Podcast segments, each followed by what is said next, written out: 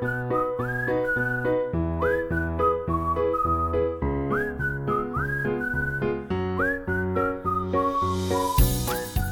everybody, welcome to the second episode of the Smart Health Podcast. I am your host, Kevin Keys. Last episode, we sat down with Dr. Saeed Raza and we talked about uh, heart health. It's a super informative, informative episode. Um, I highly recommend you go and download it if you have some interest in that. I promise you, it will not disappoint.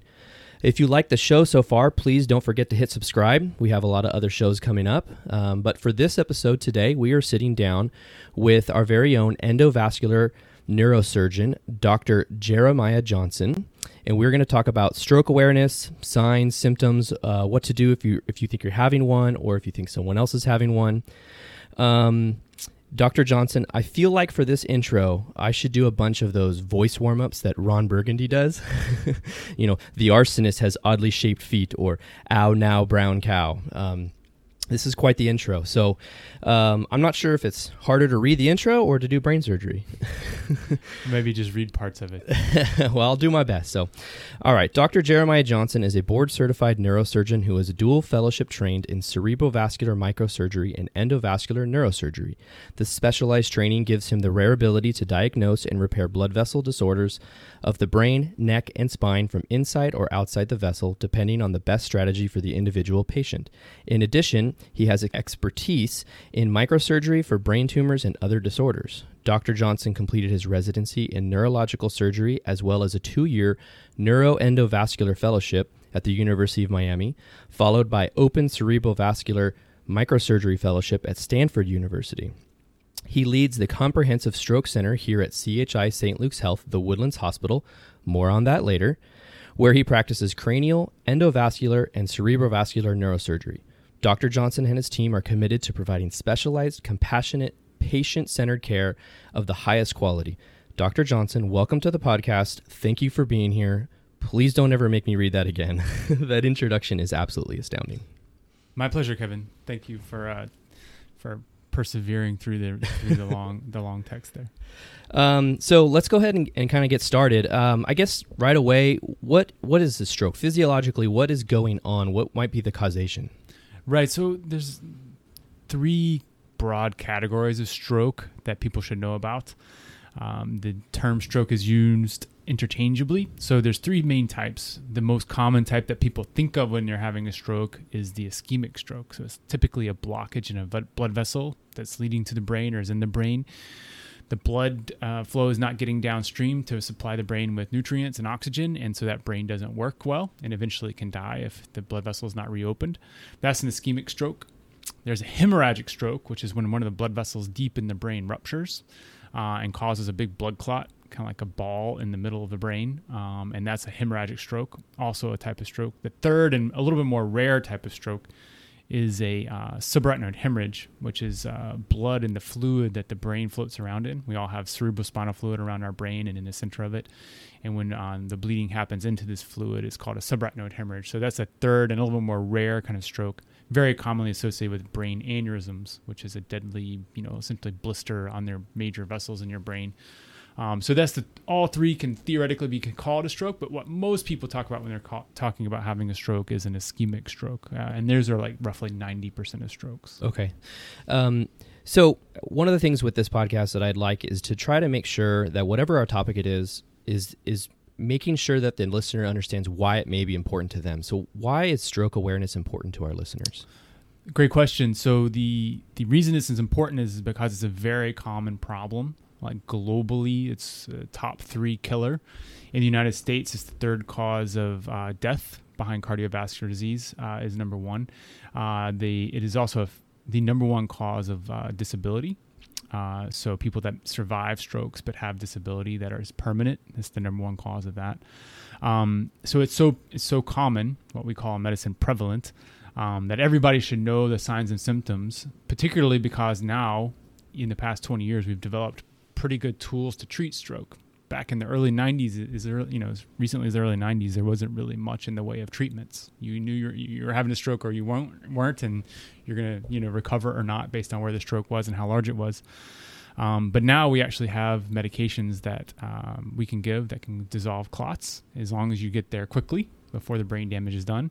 And even a newer development has been uh, what I do, which is even going inside the blood vessels and opening up the vessels uh, with with tubes and wires and tools uh, to physically reopen large blocked vessels that the clot busting drugs can't really can't really help. How recent is some of that technology, or So- I guess procedure? Yeah, so the procedural thing that I do, uh, we've been working on this, developing the different tools to make it effective for some time, maybe 20 years. But uh, the trials, which the newest type of devices in the trials, which proved its benefit, um, and it is a large benefit um, in certain people, um, was in 2015.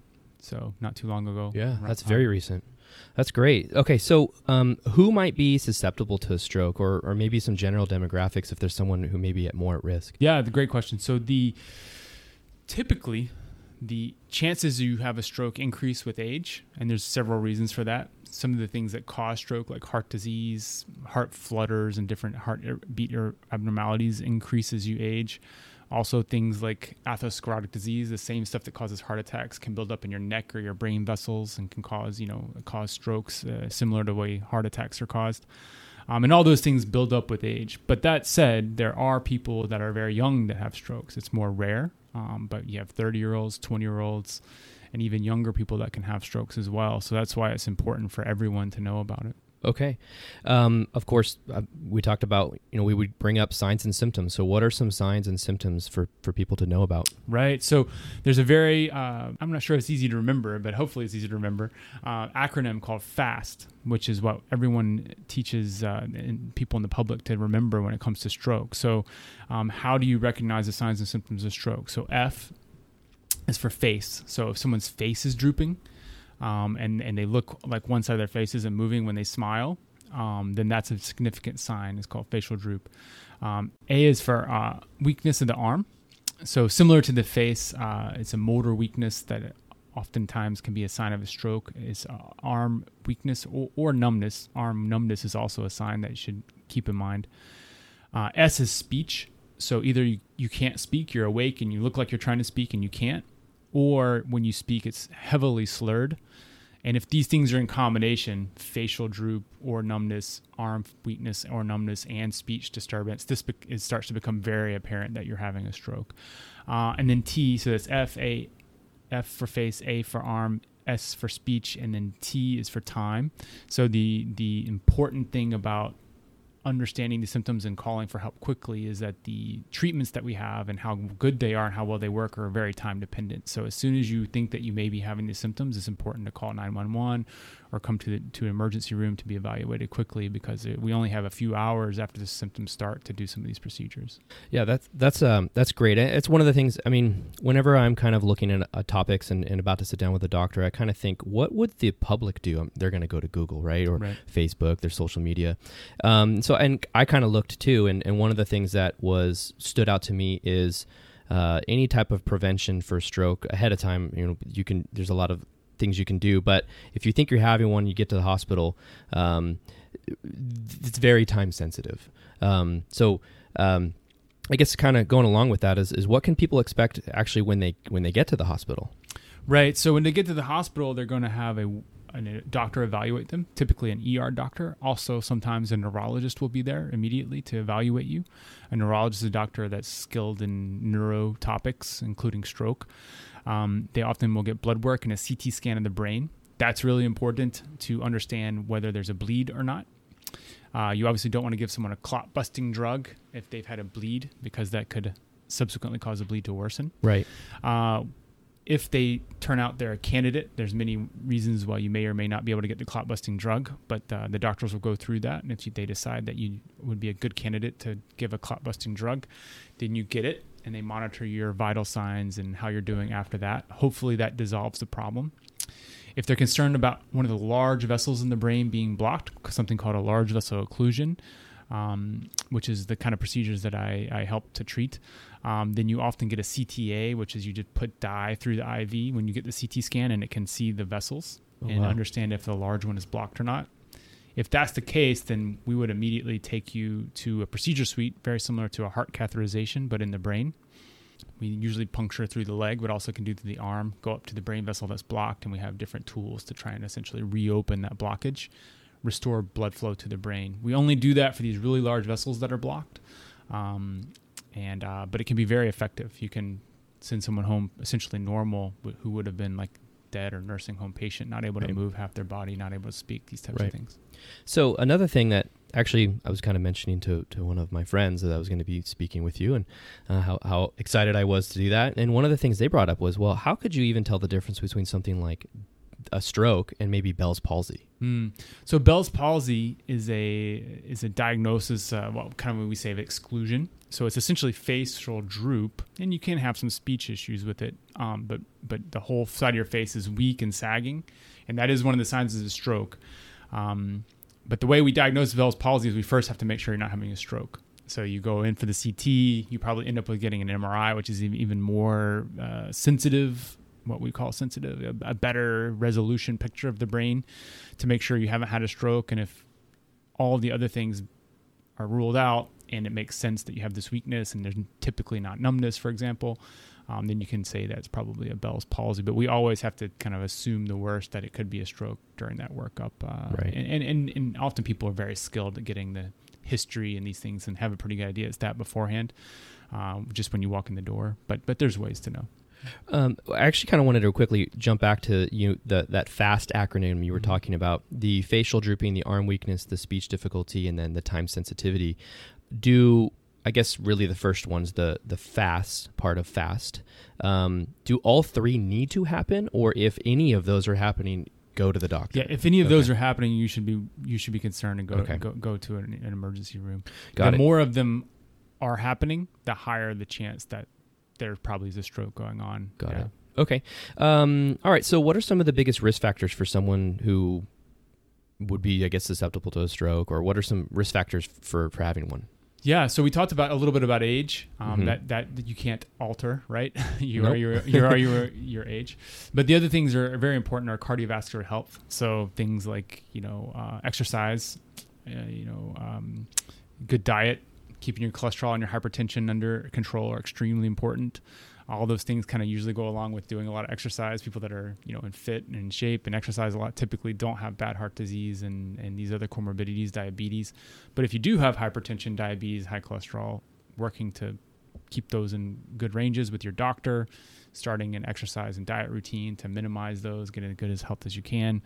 Um, all those things are, are are very important. And then if you have things like atrial fibrillation or or other heart conditions, keeping that very very carefully under the control of a good cardiologist would be a very important factor. So, one of the things that I, I work with when I'm working with my clients is, you know, I have a lot of them will say, I I need to work on weight loss, or I need to work on exercise, or both, or all of them. And they kind of get a little overwhelmed with this huge approach of, I need to do all of this at once. And then it, then they get kind of caught up in that. So, uh, one of the questions I usually will s- to ask is, of of those the biggest risk risk factors, which one do you think has the biggest impact from a causation standpoint? And I say that because if I had a client who's looking to you know prevent this or or improve their health, um, which one do you think they should probably focus on the most so they don't get overwhelmed with that whole big package? Yeah, I think number one would be high blood pressure. Okay. Yeah. Number number two probably diabetes, and number three is the heart health. Uh, you know, making sure you have a heart doctor if you have known heart disease. Yeah. Great, Dr. Johnson. My last question for you is, um, and I'm I'm sure many people are wondering, did your parents name you after the 1972 Robert Redford movie Jeremiah Johnson? That's a very good question. It's, it's a pretty common comment that I get that oh people love the movie. Sure. Um, and uh, and oftentimes it's their favorite movie. the I guess what I'll say is that I was born after the movie came out. So uh, if anybody wants to figure out how, how old I am, you can, you know, or how young I am, now you know. Uh, in general generalities. Uh, so my parents knew about the movie, but they they they very much like the biblical Ah. character Jeremiah. So uh, Right. they must have known, of course, that Jeremiah Johnson was Sure. be from the movie because it had been out. Right. Um, but they, they they say it wasn't related to being named after the character. Well, I'm personally a fan of it. My dad showed it to me at a young age, and so by default, I am a fan of your name. um, have you seen the movie yourself? Oh, definitely. Even patients give me copies of it. Yeah, on DVD as I've grown up. Yeah, they, I mean, I always tell them it's better to be named after a good movie that everyone likes rather than a bad movie. This is true. you know? Like maybe at least I'm not Ferris Bueller or Right. you know one of these guys. I was talking with my brother um, about it, and apparently he saw an article. Um, surely you've seen either the meme or the GIF of him kind of nodding. Yes, to, it's probably yes, his yes. wife or, or whoever it is in the movie. And apparently there's a whole generation of younger people who actually think that that is Zach Galifianakis. So I just thought that was kind my of funny. sister, who's seven, eight years younger than me, said that the a lot of the guys she knew in college, uh, you know, which is had a had an obsession with the movie and would have like uh, like I don't know meetings about it or something along Sure. those lines. Uh, it's pretty crazy. Well, hopefully you've embraced your name. Um, it's certainly legendary, just like the work you're doing here. And and that being said, I kind of want to go into some of the awards that uh, CHI St. Luke's has. So uh, here at our Woodlands um, campus, we are the only DNV certified comprehensive stroke center in North Houston. Uh, we were awarded the 2016 Get with the Guidelines Gold Plus Achievement and Target Stroke Honor Roll Award for the Amer- from the American Heart Association, American Stroke Association.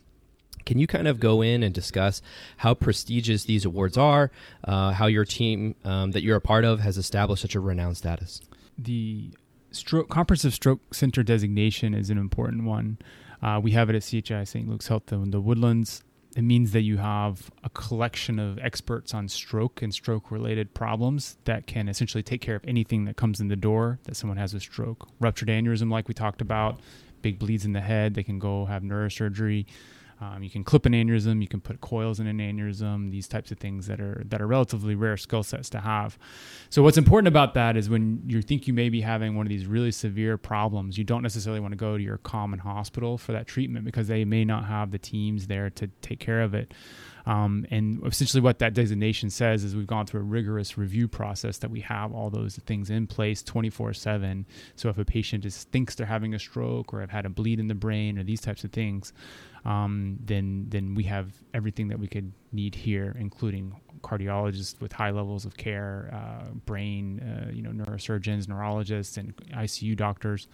So that's essentially why that's so important.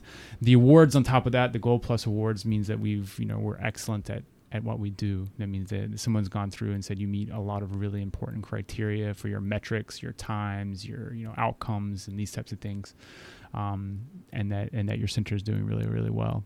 Well, that says a lot about you and your team. So good job. And, and this process goes all the way through the rehab center, the physical therapy. the- I mean, it, it's an it's a completely comprehensive uh, designation. That's So, awesome. yeah. So if you want to learn more about that, uh, you can go to chistluke's.org forward slash locations, and there you can click on the Comprehensive Stroke Center at the Woodlands Hospital. and I'll also link the webpage in the description of the episode as well. Uh, if you'd like to kind of virtually meet Dr. Johnson and watch him talk more about what he does, how passionate he is, I've also gonna I'm gonna link a YouTube video down there as well. Um, You can always Google me, but don't just Google Jeremiah Johnson. You'll, you'll get pictures of Robert Redford.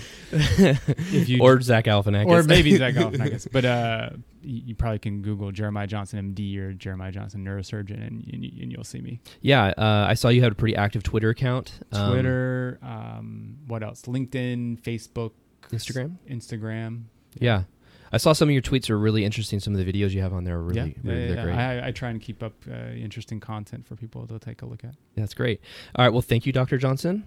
Uh, is there anything else you want to say? No, I would say you have a good name too. We both have a litter of names: Kevin Keys Yes. and Jeremiah Johnson, You know- KKJJ. there you go. So actually, um, I'll, I'll quickly say this. Um, if my first name was Don, I'd be Donkeys. there you got- go. Yeah. So the, the black-eyed keys. yeah. so, uh, but thank you for listening, everybody. Uh, don't forget to hit subscribe. Uh, there will be more episodes to come. I'm hopeful to maybe get an orthopedic surgeon next episode, so stay tuned. Um, all right. Thanks. Have a good one.